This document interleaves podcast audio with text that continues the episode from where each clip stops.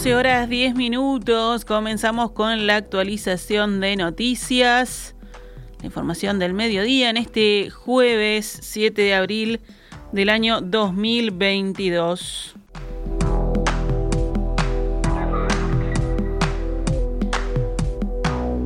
El PIT-CNT evalúa pedir un adelanto de los ajustes de salario para recuperar poder adquisitivo. En los últimos 12 meses, a marzo, el índice de precios al consumo aumentó 9,38%. En lo que va del año, la inflación es 4,42% y eso afecta el poder de compra de los salarios. Cada año que pasa, cada informe de la inflación se aleja de la promesa electoral del gobierno de que no haya pérdida salarial. Hoy llevamos 6% de pérdida y no se ve a corto plazo que haya recuperación de la misma. Esto era lo que afirmaba el presidente de la Confederación de Organizaciones de Funcionarios del Estado, COFE, Martín Pereira, en rueda de prensa el dirigente sindical explicó que la cláusula gatillo por inflación del sector público recién se activa en 2023. Por eso el PITCNT evalúa plantear un adelanto de los ajustes del salario. La central sindical cuestiona lo que califica de falta de interés del gobierno para revertir la pérdida del poder adquisitivo.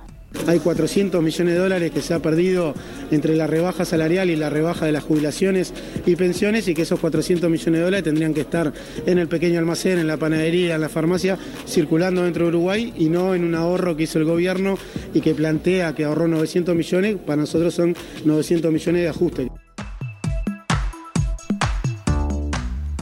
Recordemos, el ministro de Trabajo, Pablo Mieres, dijo ayer en rueda de prensa que el gobierno buscará impedir que se postergue el inicio de la recuperación del poder adquisitivo del salario que está previsto para este año. El riesgo que tenemos hoy es que con los niveles de, inflación existentes, esa, meta que teníamos de empezar a recuperar el salario real en el correr de este año empieza a estar este, en tres signos de interrogación. Según el ministro de Trabajo, es un tema mundial y no nacional. Mieres reconoció, está claro que hay una aceleración de la inflación y veremos cómo lo manejamos. Tampoco está claro cómo va a continuar este escenario. Tenemos que sentarnos y analizar esto a nivel de gobierno en conjunto. Creo que tenemos delante un tema nuevo. No es el escenario que estaba planificado, dijo el ministro en diálogo con el observador. El salario real cayó 1,7% en los últimos 12 meses.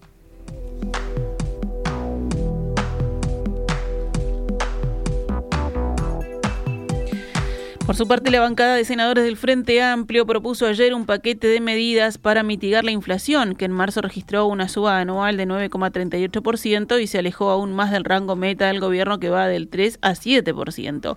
El planteo del Frente Amplio incluye convocatoria a los consejos de salarios público y privado para discutir implementos especiales, aumento salarial para los trabajadores rurales, rebajar el IVA durante al menos seis meses a más productos de la canasta familiar y al supergas y la eliminación de ese impuesto al gasoil que utilizan el transporte público y la producción. Cambiamos de tema. El Partido Nacional solicitó la renuncia a su banca, al edil de Canelones, Juan López, que el martes dio el voto decisivo para que la Junta Departamental aprobara un plan de obras de la Intendencia de 44 millones de dólares a pagar en 20 años, con un periodo de gracia de dos años. Como el plazo del endeudamiento supera el periodo de la administración de Yapandu Orsi, se necesitaba una mayoría especial para su autorización. El oficialismo departamental, que tiene 20 ediles, debía sumar al menos un voto de la oposición, que terminó siendo el del blanco Juan López. Esta mañana, en diálogo con En Perspectiva, el diputado nacionalista por Canelones, Javier Radichoni, aseguró que lo que ocurrió fue una traición de López y que el partido se llevó un doble golpe, ceder un voto y el fideicomiso. Se ha ido este, generando un montón de instancias de negociación que después derivan en que algún edil toma este, atribuciones que no le corresponden y terminan eh, definiendo por sí solos y comprometen mal al partido y a toda la población que nos votó para hacer una oposición responsable.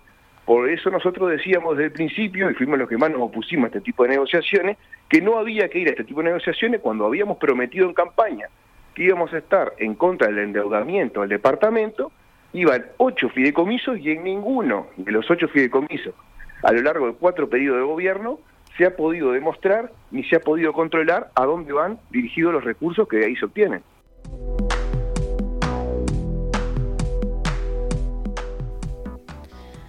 Ayer de tarde, en conferencia de prensa, el presidente del directorio nacionalista, Pablo Iturralde, informó que le había solicitado a López que entregara su banca. Horas antes, el edil fue expulsado de Alianza Nacional, sector al que pertenecía, pese a haber obtenido la banca a través de un acuerdo con la lista 400 en Canelones.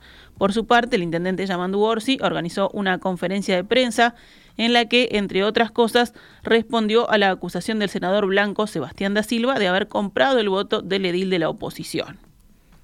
Hay otras personas que lo mueven otros intereses. Yo entiendo, entiendo esa afirmación porque hay alguna gente que solo considera que es el dinero lo que mueve las cosas.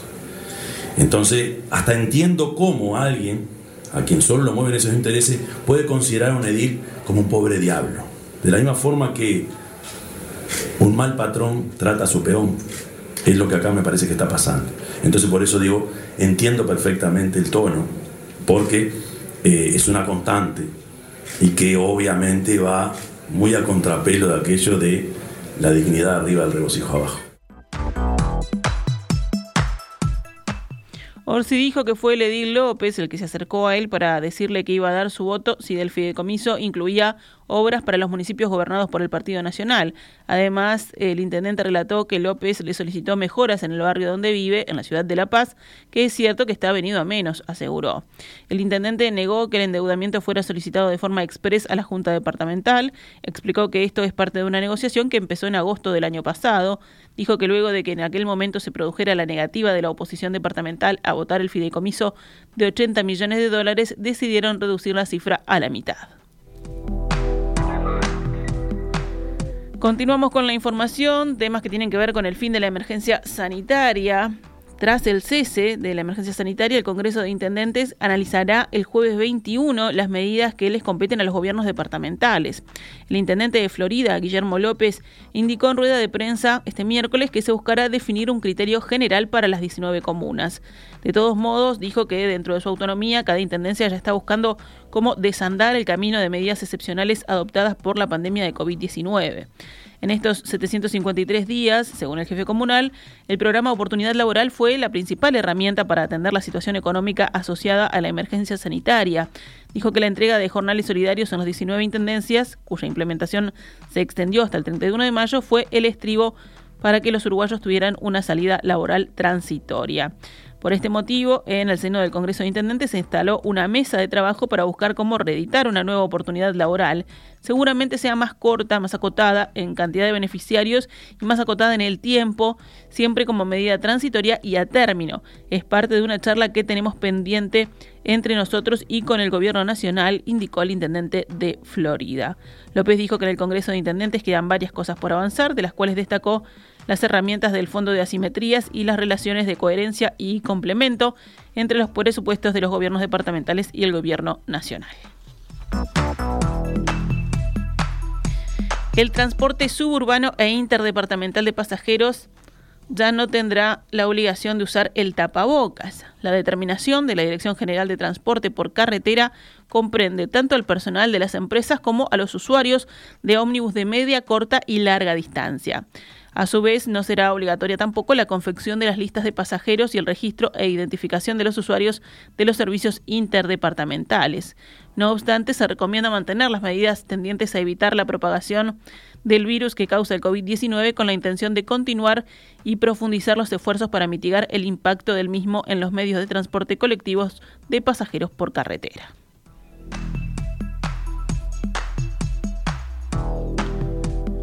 Otros temas del panorama nacional. En las próximas semanas los peajes dejarán de aceptar efectivo y todos los vehículos deberán tener el tag sobre el parabrisas para acceder al telepeaje. El ministro de Transporte y Obras Públicas, José Luis Falero, explicó en rueda de prensa que el cambio será gradual y se concretará sobre fines de abril o principios de mayo. El peaje de Mercedes en Soriano será el primero que se someta a esta transformación, mientras que los últimos serán los ubicados en la barra de Santa Lucía y Pando.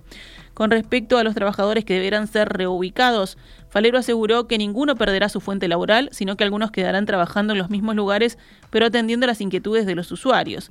El resto pasará a formar parte del Centro de Operaciones de Control de Radares, indicó. Falero mencionó algunos beneficios que, aseguró, conlleva la robotización de los peajes. En primer lugar, destacó la seguridad, dado que ya no habrá más dinero en efectivo, y también la agilidad en el tránsito, en especial en temporada de verano y vacaciones. La Junta Departamental de Maldonado aprobó ayer por unanimidad un fideicomiso financiero de oferta privada para el realojo de 500 familias que residen en el barrio Kennedy. El plan es que el traslado de todas las familias se concrete en un plazo de tres años y medio, según informó la comuna.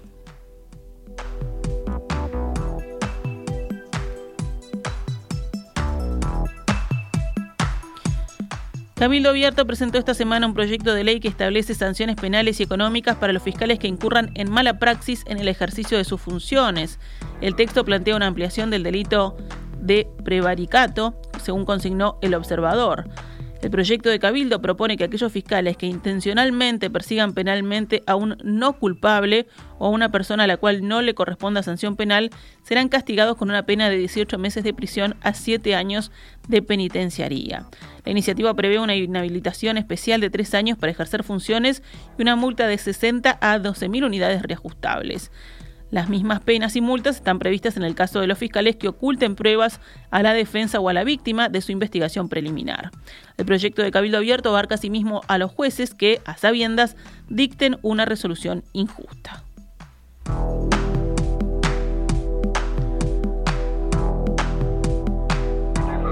El ministro de Desarrollo Social, Martín Lema, anunció que el Plan Invierno 2022 será presentado a fines de abril, pero adelantó que se superará los 4.000 cupos en los refugios. El MIDES trabaja con diferentes instituciones para coordinar los operativos para las jornadas de la ola de frío polar y al respecto, el jerarca confirmó un complemento en la atención médica. Al igual que el año pasado, el Ministerio aportará al resguardo y a la atención médica, ya sea a través de policlínicos móviles y de ambulancias de ACE, de la Administración de los Servicios de Salud del Estado. También el Hospital Británico contemplará la atención de personas a la intemperie sin costo para el Ministerio de Desarrollo Social. Con respecto al levantamiento de la emergencia sanitaria y el trabajo en los refugios, Lema indicó que el año pasado el MIDE llegó a tener 23 centros en cuarentena. El sindicato de funcionarios de UTE, AUTE, realiza hoy un paro de 24 horas en defensa del servicio público de energía eléctrica contra el ajuste general y los recortes. Los trabajadores de UTE convocaron a este paro nacional con movilización y esta medida es en contra de lo que consideran una política de recorte que impulsa la estatal pese a las extraordinarias ganancias. Denuncian que el ente mantiene ganancias millonarias que no son volcadas en beneficio de la tarifa residencial a fin de evitar incrementos habituales a comienzos del año. Durante esta jornada habrá guardias gremiales para atender el normal funcionamiento del servicio de energía eléctrica, pero no efectuarán trabajos programados ni instalación de nuevos servicios, sino que se mantendrá la atención de roturas o apagones. El funcionamiento de las oficinas comerciales y su apertura o no dependerá del nivel de acatamiento a la medida. En el panorama internacional, el ministro ucraniano de Relaciones Exteriores, Dimitro Kuleva, acusó a su homólogo ruso, Sergei Lavrov, de ser cómplice de los crímenes de guerra cometidos desde la invasión de Ucrania en ciudades como Bucha y Mariupol. El hecho de que Lavrov justifique los bombardeos contra un hospital de Mariupol y los crímenes de guerra cometidos en Bucha y otras ciudades y pueblos de Ucrania lo vuelve cómplice de esos crímenes, declaró Kuleva en una conferencia de prensa tras reunirse con sus pares de los países de la OTAN en Bruselas. Justamente Ucrania dijo que necesita armas de los países de la OTAN ahora o será demasiado tarde. Eso fue lo que declaró Kuleva ante la reunión de la alianza en Bruselas. No dudo de que Ucrania tendrá las armas necesarias para combatir. La pregunta es cuándo, dijo, tras reunirse con sus homólogos de los países de la OTAN, reclamando también con la misma urgencia que los occidentales dejen de comprar petróleo y gas rusos. O nos ayudan ahora, y estoy hablando de días, no semanas, o su ayuda llegará demasiado tarde y mucha gente va a morir, muchos civiles van a perder sus casas, muchas aldeas serán destruidas si esta ayuda llega demasiado tarde, añadió ante la prensa. Por desgracia se va a poner peor, la batalla por el Donbass les recordará la Segunda Guerra Mundial, con miles de tanques, vehículos blindados, aviones y artillería, advirtió. Y cerramos la recorrida en Colombia, donde al menos 10 personas murieron y otras 7 están desaparecidas tras una avalancha que se produjo en la madrugada de este jueves sobre una mina al noroeste del país, según informaron las autoridades. En Abriaquí, Antioquia, se presentó en horas de la madrugada una avenida torrencial como consecuencia de las fuertes lluvias, lo que efectuó a una mina ubicada en la zona, lo que afectó, debí decir, a una mina ubicada en la zona. El saldo preliminar es de 10 fallecidos, 7 desaparecidos y 10 heridos, según informó la Estatal Unidad Nacional para la Gestión del Riesgo de Desastres. Algunos titulares rápidos de deporte. Nacional debutó con derrota anoche en la Copa Libertadores al caer ante Bragantino de Brasil 2 a 0. River Plate en Montevideo y Wanderers en Guayaquil debutan hoy en la Copa Sudamericana 2022.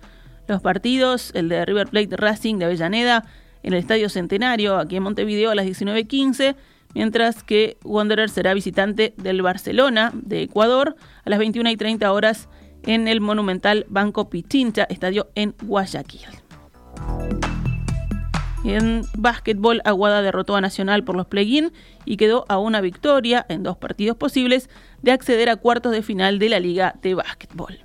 Esta es Radio Mundo, 1170 AM. ¡Viva la radio!